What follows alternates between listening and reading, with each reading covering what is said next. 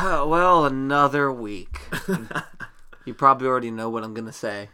Another week without an intro because our fans failed us again.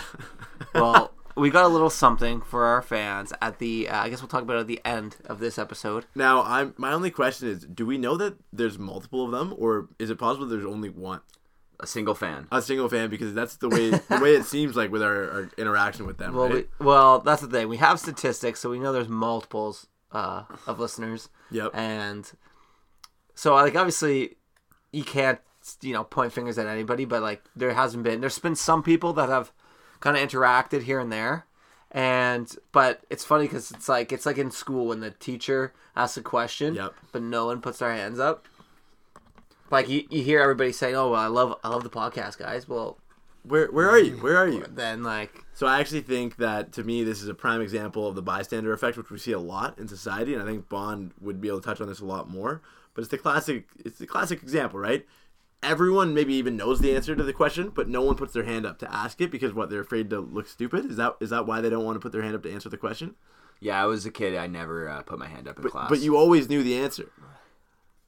when I knew the answer, I'd put my hand up. Okay, so but if you didn't- I, I, I was not. I wouldn't.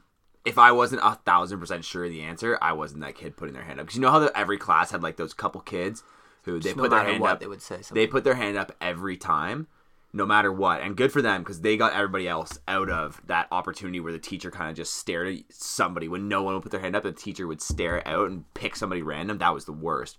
So Yeah. thank you to all those kids in school who they put their hand up when they had no idea what the answer was. That actually gave me just major PTSD thinking about that. Just sitting in those stupid, shitty desks, and the teacher be like, "Oh, Matt, what do you think?" And you're just like, "Fuck." and like, what is what is worse to say?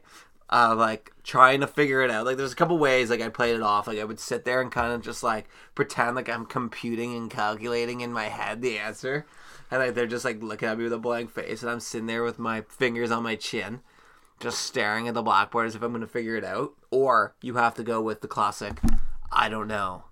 And the and the worst part is like you just feel the sweat like dripping down your back when you're just like I don't know. Well, teachers knew too. They knew they'd always pick on the person who wasn't paying attention just to make them feel Yeah. like a bigger idiot. Well, and I think because I think teachers they can actually see what's happening in the classroom, right? Like when they're teaching, they can actually Yeah, with their see- eyes. They're witnessing what people are doing. Um, so I can just touch on this a little bit because I actually did uh, a stint out in Calgary as an English teacher for international students at summer camp, and uh, I will say, for me, whenever I'd ask a kid a question, you literally like you don't even care what they say. You just want them to say anything that isn't I don't know, just to hear that they actually that they're I guess their brain is like they're alive. You know, they just want to hear that they speak at all. But uh, yeah, it can be definitely tough in your shoes when you definitely don't know the answer. I actually want to ask you a question about that trip. Yep. Uh, you've told me a story before, but I think this, the listeners would like to hear the story. Yep. Can you tell me about the time when like you like lost a kid? Oh On a my hike. Yeah. goodness.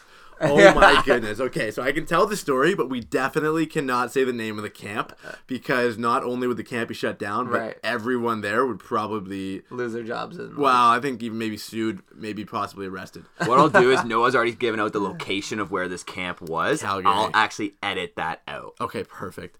So basically, to give you some uh, perspective, are we? Do you want to dive into this right now? Yeah, just here. Okay, so to give you some perspective, this was a summer camp in Calgary, and we would have students from all over the world, and they'd have varying levels of English proficiency. And the students would be anywhere from the age of like 6 to 20. So, just a little fun fact um, I was 20 years old at the time that I was the counselor, and one of the things that we were advised was to misrepresent our age just to uh, kind of like increase legitimacy as a teacher and as like a someone who's an authority figure because if you're 20 years old you probably wouldn't be listening to someone who's also 20 telling you to go to bed at 10:30 p.m. because you're at summer camp.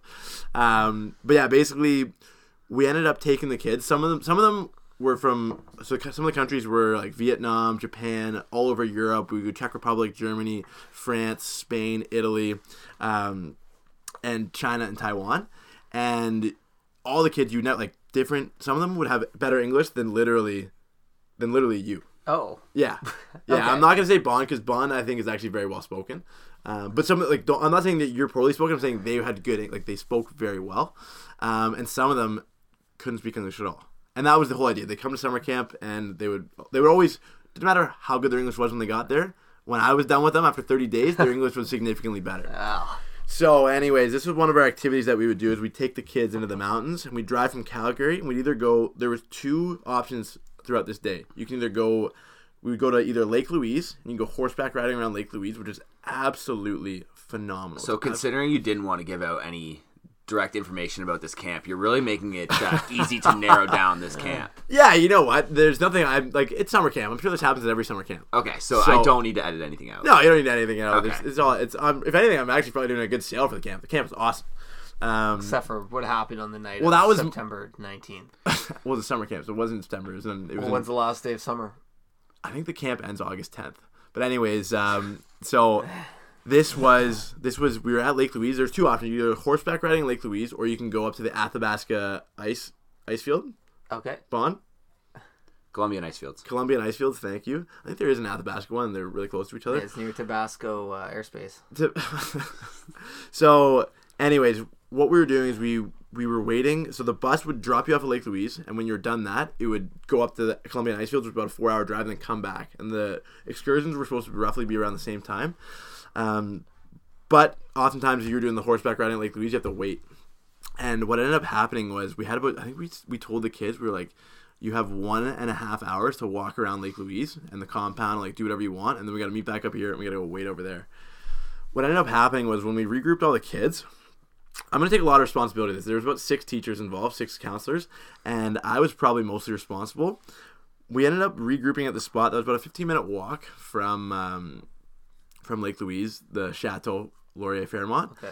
and I remember we were just hanging out probably for like three hours, maybe three, four hours, and everyone was having a good time. We're just waiting for the bus to come back, and all of a sudden, someone's just like, "Where is Annie?" So we're using names now too. Well, the thing is, I don't even know if that was the correct name, so it doesn't even really matter. but all of a sudden, we're all looking around, and it's like, I can only imagine a parent how bad they feel when they lose like a child or like something. But we were sitting there, and we were like, it had definitely been three or four hours since anyone's seen this person, and it's hard to keep track. But the only reason it was so bad was this was our like literally probably the whole summer the student with the most beginner level English, and I remember just like we disbanded maybe all the teachers we ripped back to the uh, Lake Louise, and I think we brought some like the smarter kids with it, or some of the better English kids, and like some of the more responsible, some of the older kids. Were like, hey, we gotta literally like do an absolute blitz of Lake Louise. Like we're running around the entire compound, asking everyone like, have you seen this person? Have you seen this person? And uh, so we ended up finding her. Um, maybe about 20 minutes of searching. We searched the entire compound. Someone knew where she was. I don't even remember. I didn't find her, but I remember asking people like, "Hey, like, have you seen this person from this and that and that and this?" And uh, I remember when we found her, she was very distraught. She was crying and she was very upset. But I remember I gave her a hug, and in my so at the end of in, at the end of camp, um, they write you letters to like say thank you or whatever. And I, in the letter, she said, "I was so upset." And it made me feel better when you found me and gave me a hug. Wow. So she was really happy about that. But she actually ended up calling her mom, who was I think her I think she was she was from China, and she called her mom in China, like while she was lost, trying to tell her mom what was going on. And I think her mom like called the camp. but it didn't really matter because we weren't at the camp, but we ended up finding her. So long story short, not unsimilar to the motto of the RCMP. At the summer camp I was at, we always find our kids when we lose them. Is that the RCMP's motto? They always get their man. Oh, okay. Yeah. oh, that's a pretty intense motto. Yeah. We always. Oh, oh, sorry. The first motto is people come and get their English becomes better and they have a lot of fun. Second one is if we lose a kid, which we never do, we always find them again. hundred percent of kids that come to our camp will make it home.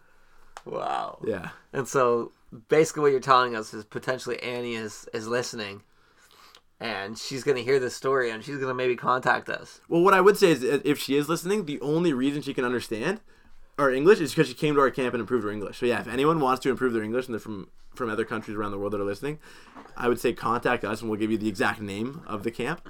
Um, so yeah, that uh, Camp Shawinigan. Camp Shawinigan. No, that is a good name though.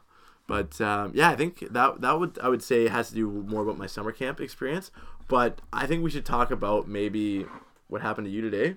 Yeah, sure. We could talk about that. So we're, we're usually like to get a good early morning start on the recording.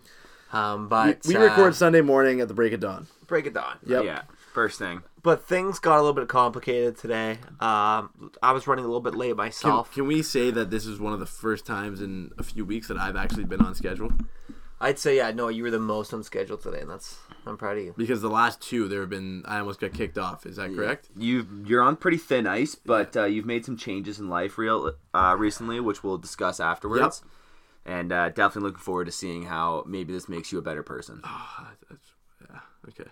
So we uh Bond I pick up Bond and he's got a little bit of uh some like acid reflux going on, uh I get bad heartburn. heartburn and so he he asked if we could go to the Shoppers Drug Mart on the way to the uh, recording studio.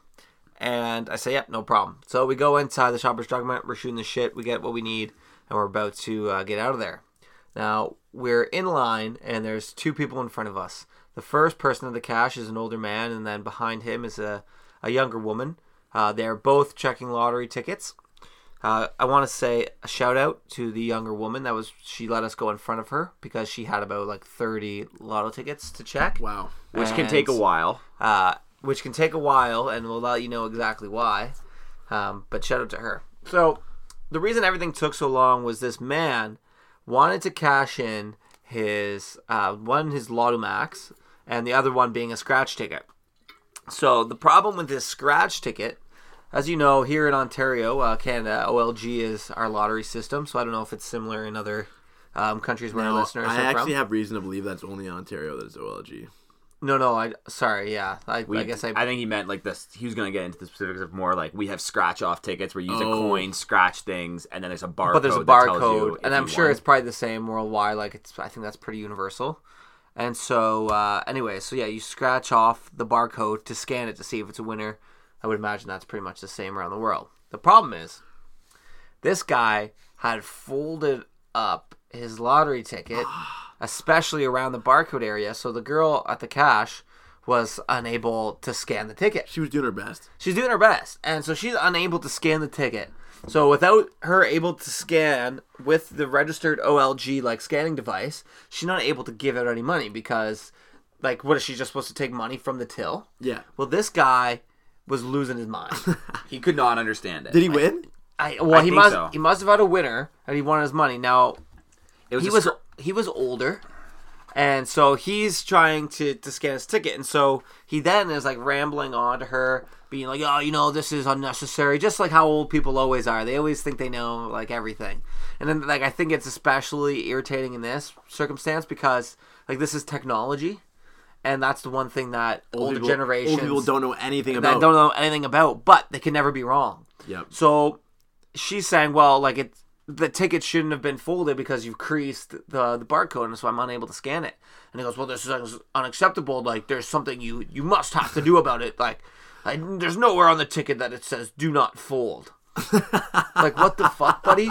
Like first of all, I feel bad because this is a Shoppers Drug Mart. They're not even associated. They, they Like- just, they're a vendor. Like exactly right. So if you have a problem with the OLG product, Yep. contact the official OLG retailer. Yep. they'll they'll try to solve your problem. But he's just dishing it out to this girl, and like he's just so arrogant and rude. He's just asking her like, "Are we done here?" Like, of course you know you're fucking done, man. You already paid for your other stuff. Just get your fucking bag and move on. Like he was not understanding the fact of why she wasn't able to scan it. And he's like, "Well, it doesn't say do not fold on the ticket, so like I should still get my money." It's like, dude, you you still folded the barcode. It can't be used anymore. You have to find another way to get your money. Like, Like, there's she's not- nothing she can do about this. That's the thing. She's not saying that like your ticket is void. She's saying that under her power, her ability, she cannot give you the money because it's not like displaying in her machine because you folded the barcode. It's not, you know what I mean? It's not just like, oh yeah, it's not like they take a look at it, and be like, oh yeah, yeah, you got uh, three in a row here. Yeah, that's that's fifteen bucks. Here you go. That's not how it works, right? Like you can, you don't even have to play the game. You just scratch the barcode and see if you win. So it doesn't matter. So this guy, he was a real piece of shit. Um, I like your the best part. The best part of it though is though. So after the lady in front of us lets us go, we just get one i two items. Um, oh yeah. get out on out of there. We get we go to walk to our car. We're walking right behind this man. He gets into his car, starts reversing, I thought he was gonna go right through the store. and then I think he changed his mind Change his mind. because we watched him as we're getting in our car. He put his car back into drive, got back into the same parking spot, gets out of his car, and starts walking back Oh, into you think he was shoppers. gonna go scream at her? Some I think more? he was because he also I was looking over and it looked like he was kind of maybe maybe he was on the phone like a Bluetooth speaker or something, but maybe he was just talking to himself. Yeah, he looked but like he he was looked talking. pretty upset, spouting out some words, getting out of his car, and he stormed back into Shoppers Drug Mart. We do we did not follow him in to uh, get the rest of the story, but I can only imagine I would not want to be that cashier. And so interesting. I I, I, always wondered this because I used to be a cashier, and it's like for you two guys, are do you have any responsibility to step in and say anything to, to this person? So I'm Well, gonna pause you first. Yep. You said I always wanted to be a cashier. No, I said I, I was a cashier. Oh, okay. I no, completely well- misheard you. Oh, We'll rehear that. I heard I always wanted to be. a I heard I always wanted to be a cashier. Like that was your dream job. And I, was just gonna say, no, you were a cashier. Oh. and you stopped showing up for your shifts. well, oh, oh my god. Oh, I think that's what happened. So first of all, that is it's only somewhat true. My last two shifts, Shortly after I, the Christmas party, I believe. No, no. The only reason no, I quit that job because um, we were. It was you actually that we were refing lacrosse together, and I realized I I wanted to not work as a cashier anymore. okay. And um, and I only didn't stop doing my shifts in the sense that I didn't realize my shifts were at three o'clock. I had, my two last shifts were at three o'clock, but we had soccer on both those days, and you and I played soccer together. So yeah, Hey man, then you're just a good team player. I was a good team player. And my last shift, I will say, is that I got called at about three o'clock from my manager, and I think it was like a three to six thirty, or it was a short shift. And she was like, "You're supposed to be here at 3. I said, "Well, I have soccer until at least four thirty or 5. And she said, "Well, like what?" And I was like, "Yeah, I'm not gonna be there." She said, and then I said, "Do you still want me to come in though for an hour?" And she said, "Like, you, like obviously not. Like, we don't care if you come in for an hour." But I still came in for an hour, so So you're a great employee. I will too. always be there to finish my job. Doesn't matter how bad of a job I do, I'll still be there to finish it. And to any uh, potential employers who are listening to this, trying to hire Noah, that was a long time ago. He's a changed man. Yes. But you don't even need a future player. You know what? Tandem bicycle is gonna lift you to the moon, baby. We're gonna we're once our once our once we talk about this contest exactly, but let's go back to let's finish the shoppers drug mart story. Yeah, so long story short, whoever this guy is out there, like, just you know what? Maybe just chill out. Uh, there's just like it's it's so unnecessary. It was a scratch off ticket. There's no way this guy won more than like ten bucks. Yeah, maybe even fifty. you know what I And mean. was Like, just- I don't know. He like- was just making a scene. like if I was him, and okay, she wasn't being like compliant to his uh, requirements, then just go somewhere else.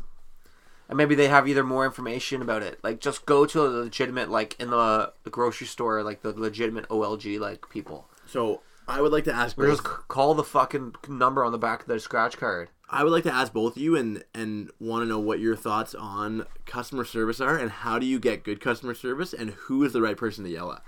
Okay, so I'm a big customer service. Like, I don't even know, but I just like I need it, and that's one thing that makes your experience your experience either like subpar to unreal because there's always like a product like uh, whether it be checking out at a grocery store, eating at a restaurant, um, clothes at a store, and there's always things that can go wrong. For example, here where it's like it doesn't scan, or like if it's fruits and vegetables or something's not working. Whether it's at a restaurant, the sh- the food is shit.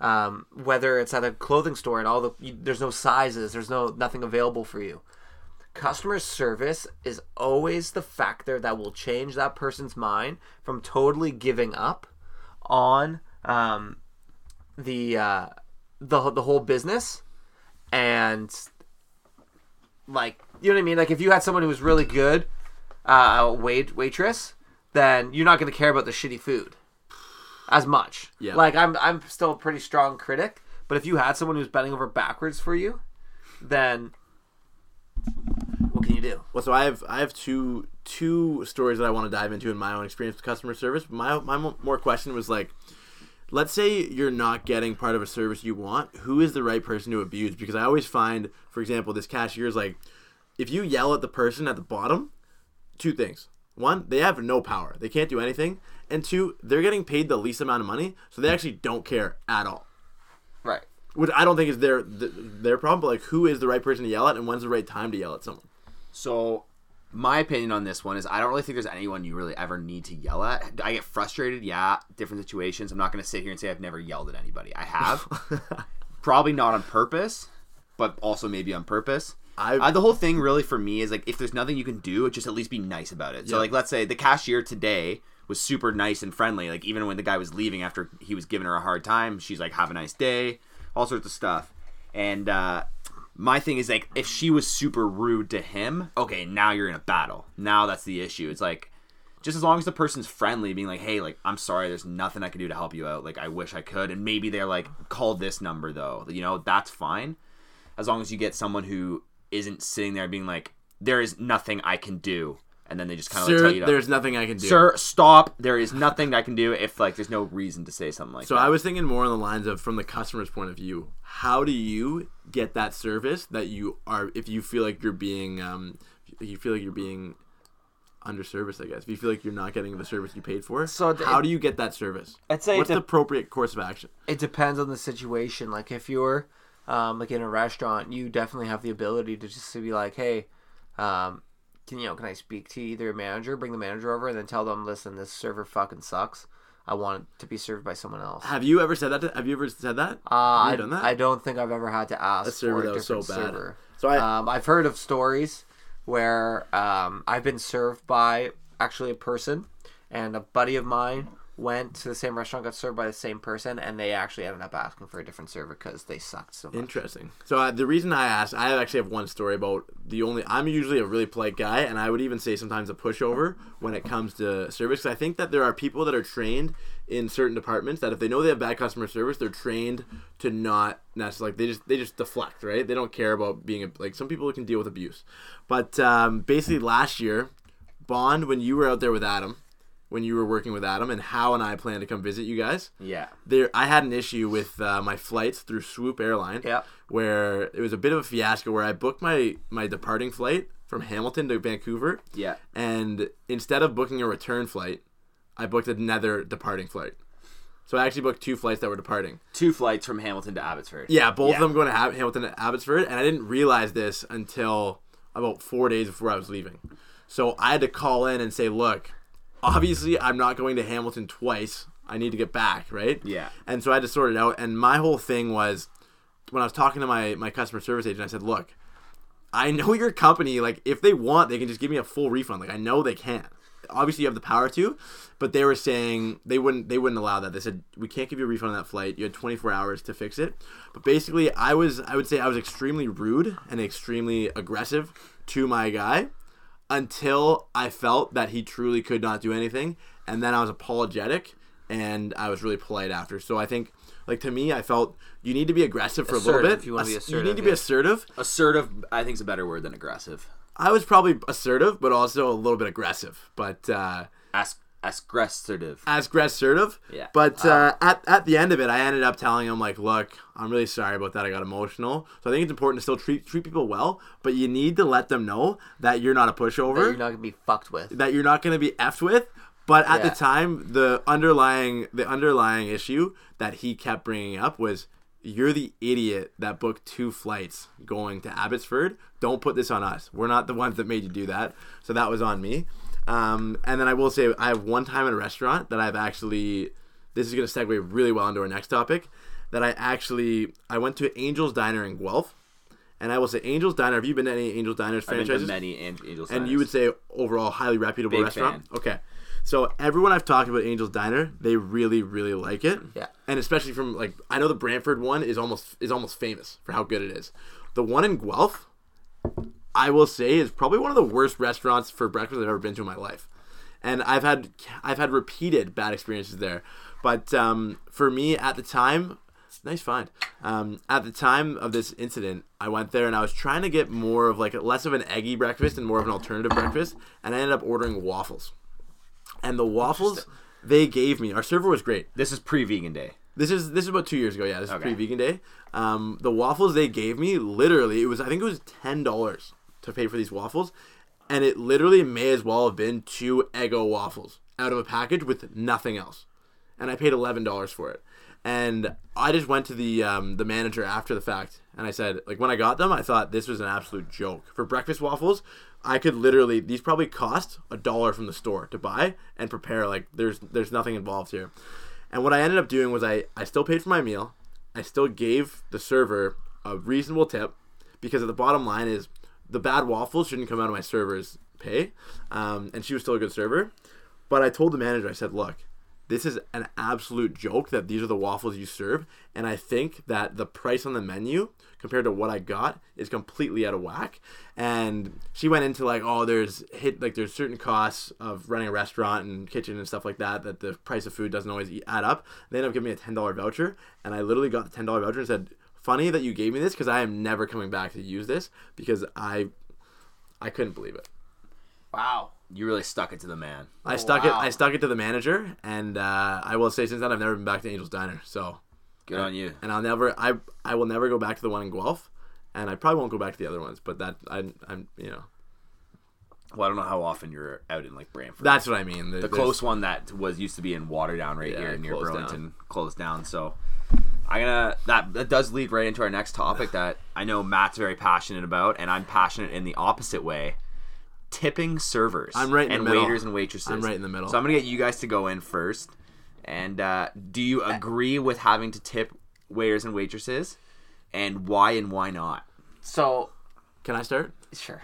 So just to give you some perspective, I was in New Zealand um, in the summer where they don't. There, there's no tipping. There's no tipping, and not only that, but when you see a price on the menu, if it's twenty dollars, that's how much you have to pay, and that's it. So I've never been to Europe either. So is Europe a tipping culture, or is it think- just like America and I Canada? I think Europe is still a tipping culture, but maybe not as much as Canada. But that's what I mean. Going to New Zealand, there's no tipping, and then you can now I'll give So- it back to you. So, but like when so when something bad happens, what what would happen?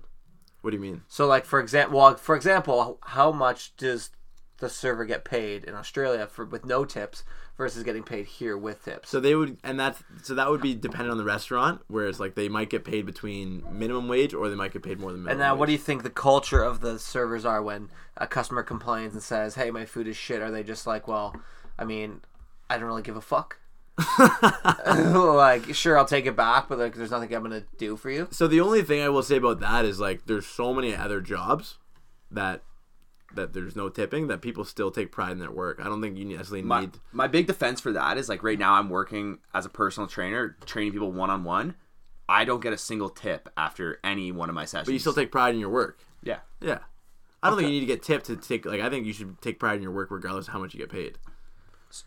So I'm anti-tipping, but with that being said, I tip every time. I've never gone to a restaurant I don't tip, and I always tip the 15 to 20 percent. I know some people say it should be more. 15? I know, do is that 15, cheap? 20. 15, bro, in 2020.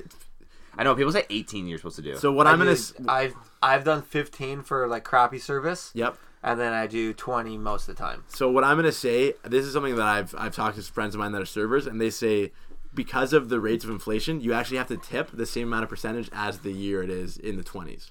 So now it'd be 20 percent. Last year it was 19%. So percent. I always do the I, I do between 15 and 20 depending on the service. 15 was cool in 2015, not anymore. But So- I my issue here just to just to start off because I know Matt's about to make me seem like an asshole like Noah does every episode. Um, I am against tipping for the strict reason that it's the way of the restaurant to get out from having to pay the waiters and waitresses. And that, I'm pretty sure I could be wrong in this, but uh, waiters and waitresses in Canada get paid below minimum wage. It's like a waiters and waitresses mi- minimum wage, which is like multiple dollars short of our actual countrywide minimum wage. So it's a way for, and the reason is sorry because they make so much money on tips. Um, tips are ex- 100% expected, and that's why restaurants get away from get away with this, which I think is absolutely ridiculous. That it's just why can't restaurants just pay their employees a fair wage and shouldn't be on me going to their business to have to donate or not I, yeah essentially donate money to the business just for them to thrive? I mean i don't expect it as a personal trainer. I've never gotten a single tip. I don't think anyone else in any other job expects or gets tips and i don't think this is on waiters or waitresses whatsoever this is strictly on the restaurants So my question for you, Bond, do you ever think that maybe it's because you suck at personal training? i think that i think that every time so like what I'll say is a lot of the times as well, and and uh, and tipping, as there's also tipping out and tip sharing. Yeah. So not only are you tipping the server, but you're also tipping like the, the cook. And I and I don't like I understand how it's just like why when you just pay the restaurants like uh the full wage, which is like like I'm not saying if they got paid twenty dollars an hour that I still would believe that I should tip them. I believe that I should tip them because they are making less and they're doing this job to earn a tip.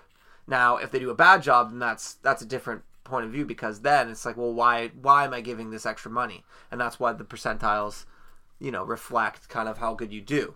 So like my thing with tipping is like I'll always tip just because that's the culture, and this is something that I would never want to do, but if I did it, I would expect it. So I feel that I think I, then you and I are on the same page with that because I, I agree it's something that I would never want to do. Be a server. Uh, I mean, maybe not never want to do. I actually, I like, take that Bon, back. I, I'm not think that against it. in terms it of like the tipping war. I actually don't think you and I are as like butting heads as you think. I'm just more vocal about being anti-tipping. Um, I think the people that I really get upset with is the people who uh, feel your way And don't tip. but don't tip Yeah. yeah, because it's just like, well, that's not fair. Then don't go. Then don't eat at the restaurant. Then yeah, make it 'cause yourself. it is it is the culture that we It is. It's unfortunately this is the way it is. Yeah. Then so be it. Then like tip. Like it's like that's just the way it is. You know what I mean? Like it's it's literally knowing something is at a disadvantage and not helping it out just for the sake of you not believing in it. Then don't take part in that specific something. so this has really got to me for a second. I just want you guys to both know that I got uh, I got employee of the month for December uh, because of the amount of, because of the amount of uh, compliments my Did uh, you get employee of the month? I did get employee of the month. I That's got actually amazing. twenty five dollar gift card to Indigo. Okay, Oh, so that who, who needs a tip Um, when you're getting twenty dollar gift cards? That, That's that's from my Wait, ma- well, that's that's- from my manager. That's from my manager. She paid out. She pays it out of her own uh, own pocket. But I'm just So I just want you to know that the amount of compliments I got, I just got employee of the month at only my second month working there. So uh, shut the fuck up, Noah. So we can we can actually Spawn like you know we we uh, we can talk about other things that you get tipped at, whereas like maybe it's a little bit more uncommon. Bartender, uh, it, well that goes hand I put hand it with the waiter server. waitresses. Yeah. Yeah. Uh, I think they also make a lower wage. someone Um, serving drinks at a golf course. Yeah, I don't. I'm not too. I think anyone know. serving food and beverages all are getting lumped together in this Okay. specific yeah, topic. but I'm talking about like for example, Your caddy uh, at a golf course. uh, well, I've never used a caddy, but how about like the doorman? If we're talking about Maitre D's for a second, I'm gonna lose. No, I I, wouldn't tip the matron. I I hate Maitre D's. I don't. Can you give a reason? I don't. First of all, I don't even use paper towels, so I don't even want it. Second of all, I don't need any help washing my hands in the bathroom. Just just for those who may not be familiar with what a maitre d is. So a maitre d is a, pretty much a bathroom attendant, which like you go to some clubs, and I think I think they're I think like they're good. Like for people that have a lot of money and go to really nice places, you want a maitre d, I guess. But like for me, I don't want a maitre d because I don't need it. Someone that will hand you paper towel when you go wash your hands in the toilet. Um, and I always just hate it because you you feel obligated to give them a buck, but I don't even sometimes I don't even want to wash my hands. Um, but that's a whole other thing. We won't get into that. No, But I really thought those people were called something else. what did you think they were called? No, because I I always thought they were just called washroom attendants. I thought, thought the maitre d was at the front of the restaurant. Yeah, I thought who they were people- coordinated the tables. Yeah, I thought that's what. a and, but that's d' like only too. at fancy restaurants. That's kind of why I wanted you to explain it because I was like, I don't think that you and I have the same definition of a maitre d here.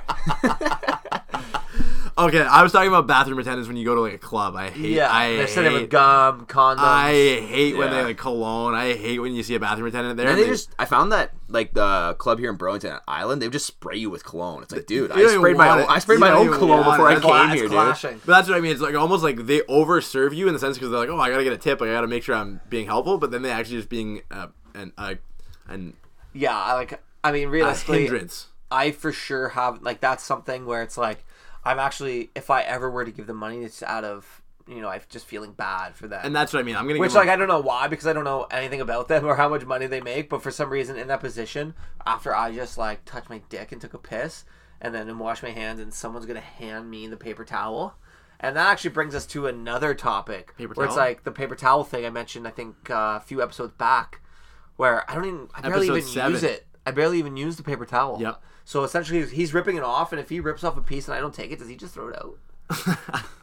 I think you usually give it to the next person, but I see what you're saying. But like, I don't know. Like, just I I think they're a nuisance too. I think they make you like, what if you're going into the bathroom and like you know you've had a stomach ache, you eat some Osmow's prior, and like you're going in this bathroom, you look, you look around, you're like, oh thank God no one's in here. And I'm gonna crush the then the toilet. bathroom attendant's in there, and he's just gonna listen to you. That's what I mean. They And must. then you have they, to make eye contact with him when you get out. you know what? Maybe we should give him more tips. That's gonna be a tough job. To listen to that. oh gosh, yeah. What if he ever wants to use the bathroom? Who's gonna be there to give him a paper towel? Yeah, and then he's leaving all his stuff in jeopardy.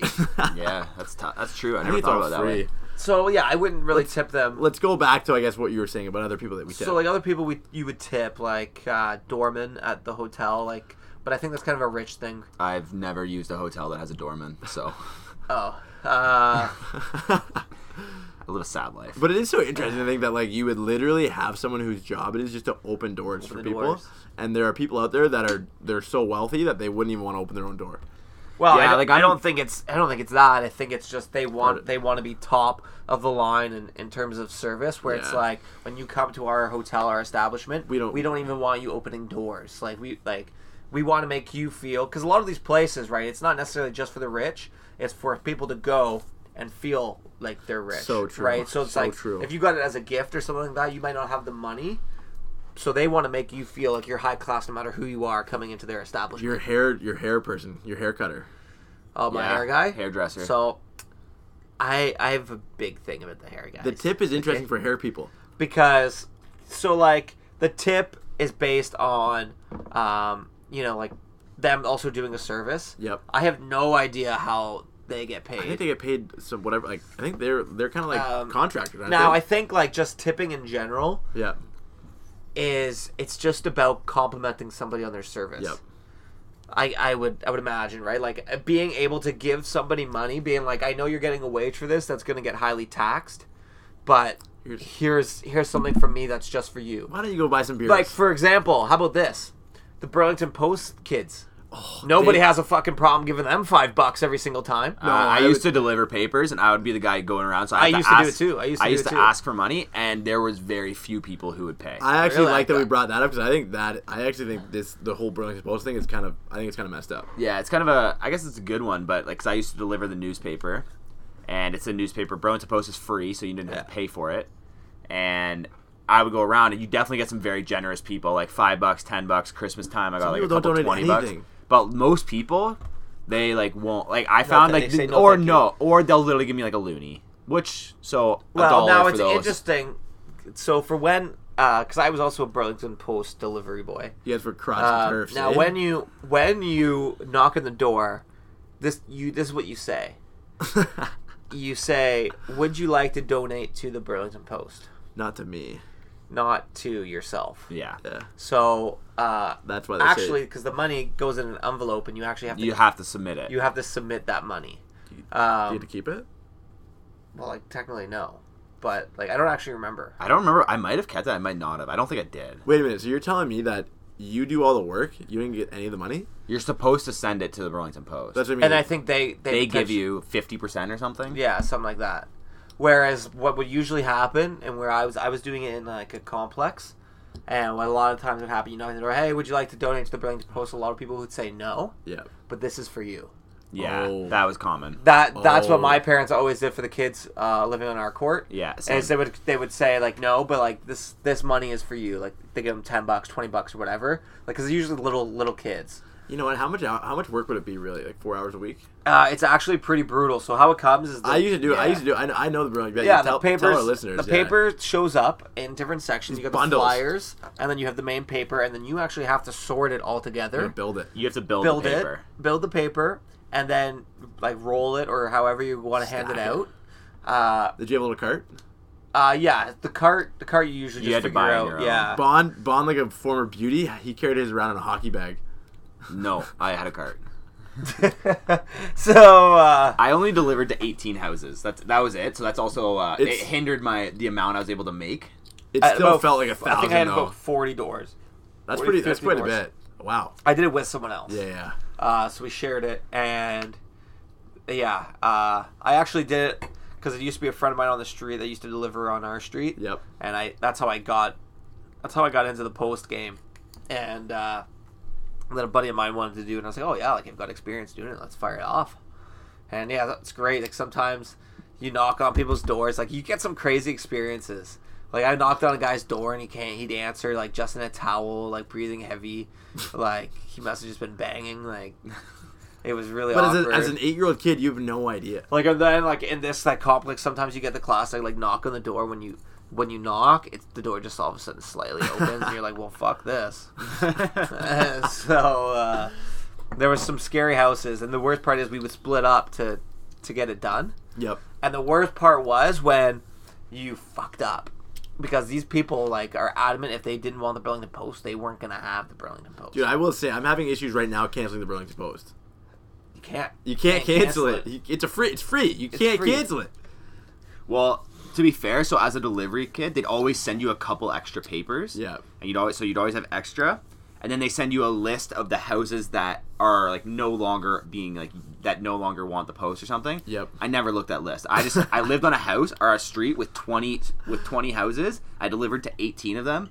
I think a couple of those people canceled over the time, and one of them like added. I eventually just started delivering to literally all twenty houses. Just handing I just wouldn't collect to the, from those two houses, honestly, because I was just too lazy to look at the list every week. And Now, did you ever get into the predicament where you you'd go up to a house and then you'd realize there's like five stacks of of Burlington Post papers? Yeah, and now and you they- just add it to the stack, and, and nothing in your six stack. nothing in your mind is just like I'm not gonna put one here. You just place it on top, and as like as if they're gonna read this one. Yeah, I would I would definitely do that So- because it was less that I had to deal with. So I'm actually I'm glad that you brought that up because I literally just called the Burlington Post three days like uh, last week, and this I called the second time canceling, and this was the second time where I wasn't gonna let out my frustration and yell at them like I said I would earlier, but I was like okay if I get it again next week I'm gonna call them back again and yell at them. But what you're saying is I gotta wait in the morning to figure out when this kid is bringing it, and then I gotta talk to that person. Yeah, oftentimes it's like a ten year old kid. They're not looking at the list and remembering the address. I gotta talk to the Like I usually I usually just memorized everything. yeah, like I went off memory. So if anyone canceled, then I just wouldn't go to that house. Well, for me, they were still getting it because I wouldn't look at the updated list. Because I literally, I when I canceled, they're like, "Oh yeah, it'll probably come for three more weeks, and if it keeps coming after that, call us again." And it kept coming, so I called them again. But interesting, I'll be keep my eye out for Burlington Post. and I never I've never had like I had multiple multiple people cancel, but I've never actually had any additions.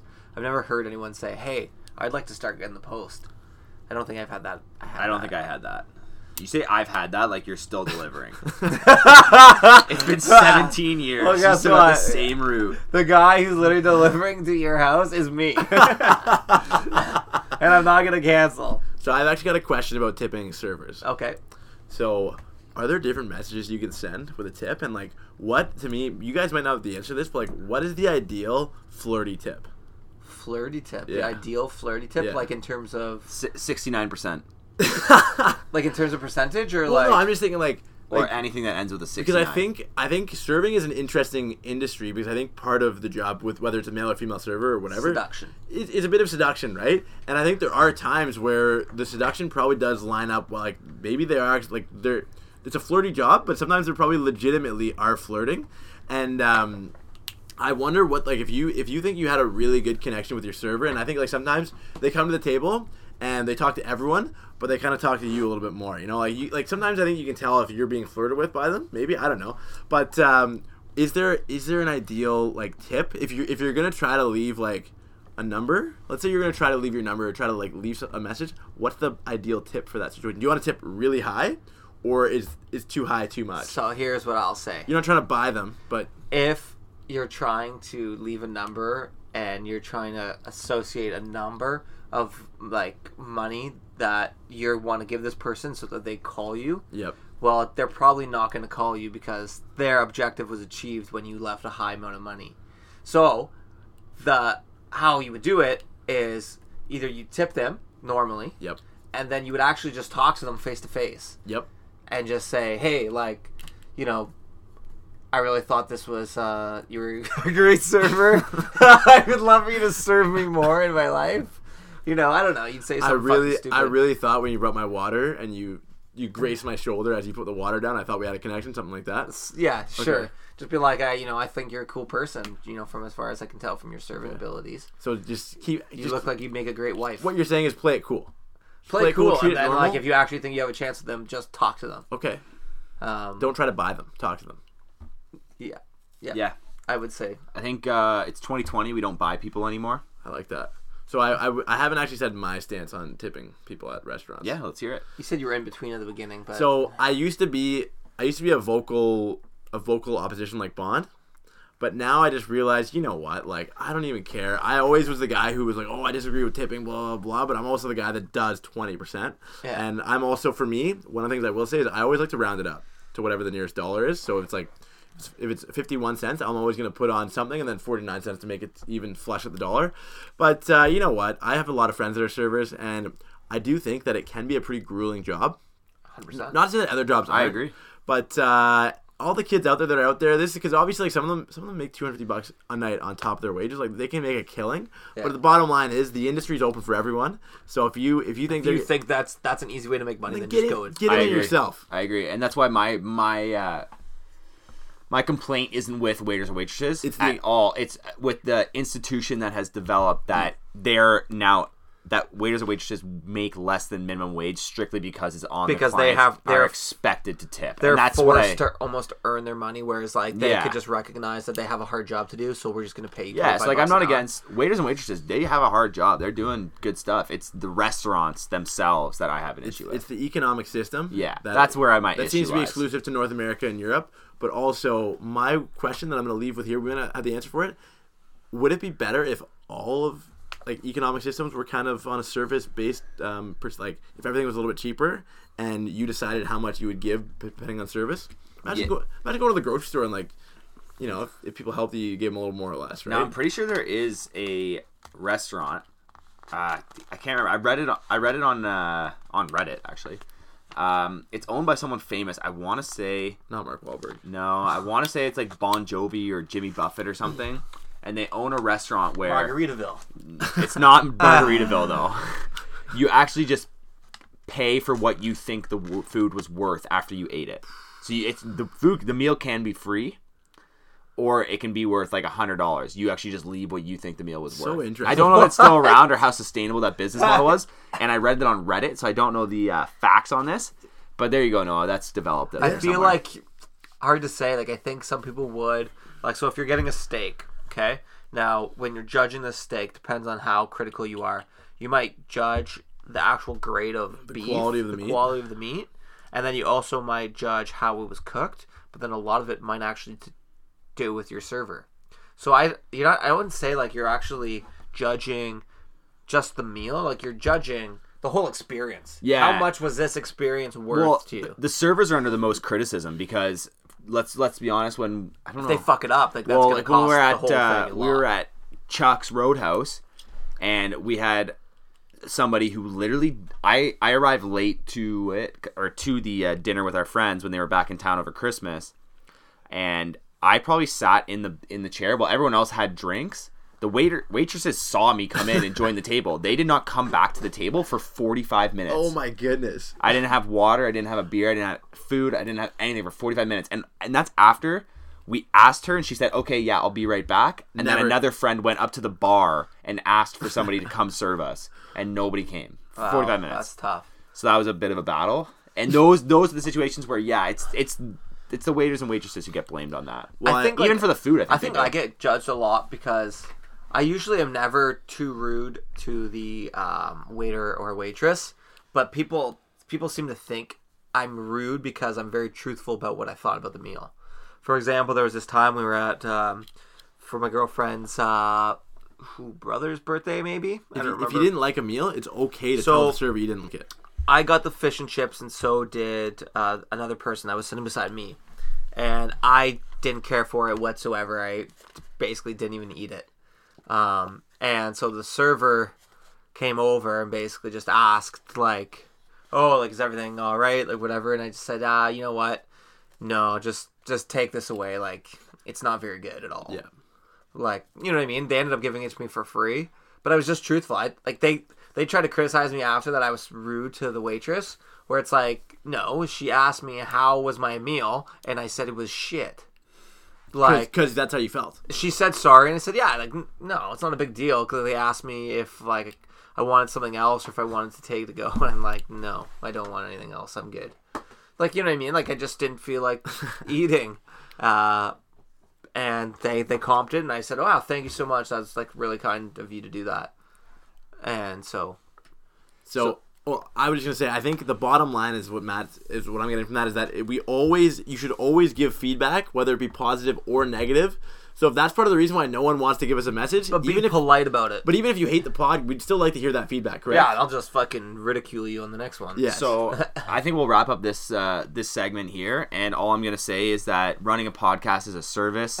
uh, if you guys do feel like donating, just send us a message. We'd be okay. We'd be okay with donations. Yeah. we have a and, uh, GoFundMe. GoFundMe.com slash three guys in a pool shed. It's not a GoFundMe right now, but just message us on Instagram. You Instagram. can even and, uh, e-transfer me in my bank. Uh, Yeah, no, no, e-transfer or PayPal, just Yeah. Anything like that. Uh, really, we're you're just starting supporting. To, we're starting to sell uh, percentiles of the business. so if you want to be an owner, But we only we only have 99 percent we available. only have correct? ninety nine 'Cause we percent. We've already sold one percent. Yeah, we already- well, actually we we gifted it. Gifted it. We gifted it. Wow. So that was yeah, I cool. like you say someone. I, it was yeah. a fake one percent. Oh, oh, was it? Oh, okay. We Yeah. have full one hundred percent. We Okay. own full 100. percent We'll get into the legal details. If it comes down to a legal battle, we'll have to have that legal battle. we have a lawyer. Yes. um. So, lastly, I know uh, no other. I kind of brought it up a little bit earlier, but uh, Noah, you're doing a dry January here. Okay, how's that going so for you? first of all, we we, we kind of glazed over the New Year's resolutions, but I, I like I like New Year's because it gives you an opportunity to just kind of like even you don't have to do something the whole year, but let's try to do a little bit of a positive change for the meantime. And when I looked at what can I change about my life, I've realized that maybe I'm, I'm doing dry January. I did it last year and it wasn't too bad. And uh, I just figure like I- drank a lot over the break. I did about a I did about a 10 day bender, and in that 10 day bender, it was also about 13 out of I think it was 12 out of 13 days of drinking, and 10 of them were consecutively. So I like to follow up when you do a bender like that. I always like to follow up with maybe tip the scales the opposite way. So I'm doing dry January, and what that means is there's no alcohol consumed in the month of January. Now last year I did it from January 1st to January 31st, and I actually drank on the 31st. This year I'm gonna try to make it all the way through to February, and um, I just figure I think it's a good way to start off the year, start off fresh, and that way by the time you hit February, you haven't necessarily made any bad decisions that can sometimes be associated with drinking, and uh, also it's a good idea to challenge myself to like, you know, the things that I'm so used to doing. Can I maybe make a change in my life that would be the opposite? I'm definitely looking forward to updates on how your non-drinking is going. So I had my first I had my first night out last night of non-drinking. Yeah. Yeah, I want to hear all about. Did you this. still jo- did you still enjoy it? Yeah, Good. Yeah, and uh, so one of the one, going into it, I was like, okay, if I'm going out and I'm gonna be at a place that I'm usually drunk, it's like, what do I need to do and wh- how do I need to behave? And I think, can I still do the same things that I would do if I was drunk? If I'm not drunk, and do I even know how to do that stuff? I've been to the bar so many times that I could, I could, I could be drunk without being drunk. But uh, also, it gives you a little different perspective, and it lets you know like what are your, what are, why are you going out? What's so important about getting drunk? Um, and for me, I still socialized, still had a good time, and you know, I came back with my wallet being a little bit fatter and my head pounding a little bit less the next day. Now, how did you feel your tolerance of like other people was? Like other people who were blatantly drunk and like maybe a bit obnoxious. How could how did you handle it when you? Because like for me, when I am sober and I have to like pick up drunk people, like whatever, that's the worst. like there's nothing I hate more than that. Like you show up and then you're just they're rowdy and you're just fucking listening to them, just being like you don't know what you're talking about because you're hammered. Now, did you were you able to handle that okay? So I would say that I actually have quite a bit of professional experience in this field, given the fact that I used to work as a security guard in, Right. uh, for Dragon Security when I was a kid, and I also used When to you work were a kid. when I was 18, and I also used to work on the Chancellor's bus, which would be a bus where I'd pick up a bunch of drunk kids. Yeah. Um, so I'm pretty used to talking to drunk people when I'm not drunk, but I'm also um, I'm a psychology major, so I'm pretty much a chameleon. So that's what I mean. Like when you say, is there a contrast between people being drunk and not? I see that contrast, but in so many different aspects of life in general that it to me it's just the same. It's the same shoes, but just on different feet. Now, you say that you're a psych major, so you're a chameleon. Yes. I consider myself a chameleon, but I'm not a psych major.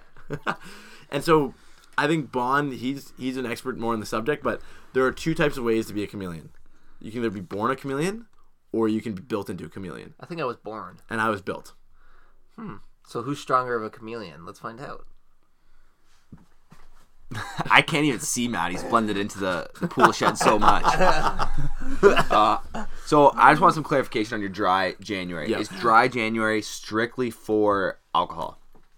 As opposed to hard drugs. No, I'm not even gonna say hard drugs. Marijuana is legal in Canada. Yeah, so I mean, I could smoke weed if I wanted to, and that's last year I smoked a lot of weed while I was doing it. But uh, to be honest, I I'm not gonna say that I'm done smoking weed. I just say that my consumption of weed in the last month compared to what it was the previous months has been almost 100% less. So you have not smoked I haven't smoked weed this year now. in 2020. 2020 now. That is wild. Good for you. well, th- I don't necessarily. I don't like the good for you of smoking weed. Yeah, you know what? I'm not against weed, so I don't really know why I'm saying that's good for what I you. mean, But, but- more, you're doing something and you're abstaining from something, so Yeah. good for you on the willpower, I guess I'll say. and that's I'm a bit of a willpower specialist. Um, so yeah, thank you very much. good on you. Yeah. Yeah, so that's dry January. We'll, we'll keep it. In. I, I plan on dry January still going out and doing the things that I would do if I was drunk, but just doing them sober and just kind of seeing the contrast. Awesome. So, last thing we're gonna really briefly touch on uh, thoughts are out there with Australia. What's currently happening out there? I was actually just talking with a client of mine who he's from Australia and he was talking to friends back there. And I guess this upcoming week it's supposed to be around 49 degrees Celsius Celsius with a dry cold front coming in. So essentially that means no humidity, which means the fires are only going to get worse. Uh, they're hoping for rain this upcoming weekend, and I've been seeing so many like things out there about the animals and stuff uh, that are dying out there, and it seems like Australia is they're in a pretty tough predicament. So thoughts are out there with them, and if you guys want to donate, feel free to That's do it. what I know Noah has himself. I think I would just recommend everyone like if you're not gonna do anything else, there's literally no amount of money that is too small to donate. So even if it's a dollar or two dollars, it doesn't matter. Just throw it over there because they're they're gonna need it. Okay, so moving on to uh, the contest that we talked about at the beginning. Um, basically, the contest is uh, simple, simple, simple rules. uh, but there is a great prize at the end, which will be The prize actually is pretty decent. a. Uh, no, you want to tell us about the prize? So have you guys ever watched uh, the Saturday Night Live Jeopardy skits from like the early 2000s? They're so fun. I just remember because I think Will Ferrell was Alex Trebek. Yeah. And I remember there was an episode where he was like, "All right, um, this next question to win the game is literally just write anything on the paper." Yeah, and Burt Reynolds. Burt Reynolds would write like either like a dick or like a, a fuck, you. yeah. so that's how I feel about this one. Um, so the the the prize is a very exclusive, a very exclusive prize in the sense that there's literally it's the most unique prize in the world, and you probably will never find a replica of this one. In the fact, it's only a one. I don't want to say never because it's about to blow up. Oh, but okay. Uh, you will be getting uh, something free, um, and we are willing to ship anywhere in the world. Oh, are we? I, w- I will cover the cost. Oh my goodness. But to win this prize, what do they have to do, Matt? So all you have to do is direct be the we said seventh Seventh. be the seventh person to direct message three guys in a pool shit on Instagram. Uh, you can literally say anything. Literally, like it would help if maybe you said, Hey, "Hey, I'm entering the contest." But even if you message us and say, "Hey emoji. guys, I just listened. This is awesome," and you didn't even know about the contest, and you're the seventh person, you won. you would even you would even take if someone pocket messaged and it was just a bunch of jumbled letters. You wouldn't So, even care. You wouldn't even care. It's just be the seventh person. So in order to be the seventh person, what you're gonna have to do, you're gonna have to direct message the three guys in Yep. the pool shed. It's not hard. It takes about five minutes. Um, it takes, takes two seconds literally, what we're gonna do is we're gonna post a picture. Uh, of all the DMs. no, no. we're gonna we're gonna post a picture um, as we upload this. As we upload this podcast, we're gonna post a picture. So think about this: we're gonna get your like on the picture, and you may or may have not already listened to the podcast once you've liked the post. But it's actually you can literally message us via the post. You can just click Like you don't even message, have to go to direct message. You just click the like the, The- send message That little that little arrow. the yeah. little airplane thing Yeah. and literally send it back to us and we'll know that that, that will count so just do something be the seventh person and you're gonna win uh, a really sick prize um, we maybe maybe we'll post a picture of the prize I think we'll post a picture of the prize after they've won it. We really want to keep the suspense here, but comments on the post do not count as a submission. yeah. So uh, my question on that though, are they let's say they had two like if they had an Instagram and a Finsta, can they can they message on both to be as like two submissions or how does that work? People can only submit one per person. Okay. So If if you make a fake Instagram and we find out about it, you will be disqualified. oh and maybe even blocked. If you make a fake Instagram and we do not find out about it, you will get the prize. I don't know how else the fuck we would monitor that. Yeah. so Okay. but anyways that's it and uh, i hope that we actually get some participants because i think now for the last three episodes i've maybe vented about Um, I think it's been the last seven. like our unique relationship with our listeners. You know, we can see that you guys are still listening, even though I've growing I've listening. We have I've more. we are growing. you. We are now. We were start of uh when we started this. We were in one country, and that was Canada. We are now in eight countries. Constant listeners. Uh, they're growing. It's just not the most interactive We population. just so literally just need. All we want to do is just like a some. we want to grow a community. Yeah, we, we want, want- everyone to be reaching out and be pool shedders together. Well, oh, that's oh, big. And I would say that we don't want it. like, We don't want there to be like this thing where it's like a power. Like we're the ones that are in power. We want to all be equal with our listeners. We want to. I think that's that's great. I think we just want to build a community here where everyone feels safe. They can they can message each other, message us, and just try to win prizes. Maybe even a buy and sell. Yeah, exactly. Yeah. So please, it's in your best interest. Send us a message, and uh, good luck to everybody who participates. Yeah. Absolutely. And uh, hope everyone's having a great 2020. Welcome to the next decade. All right, goodbye.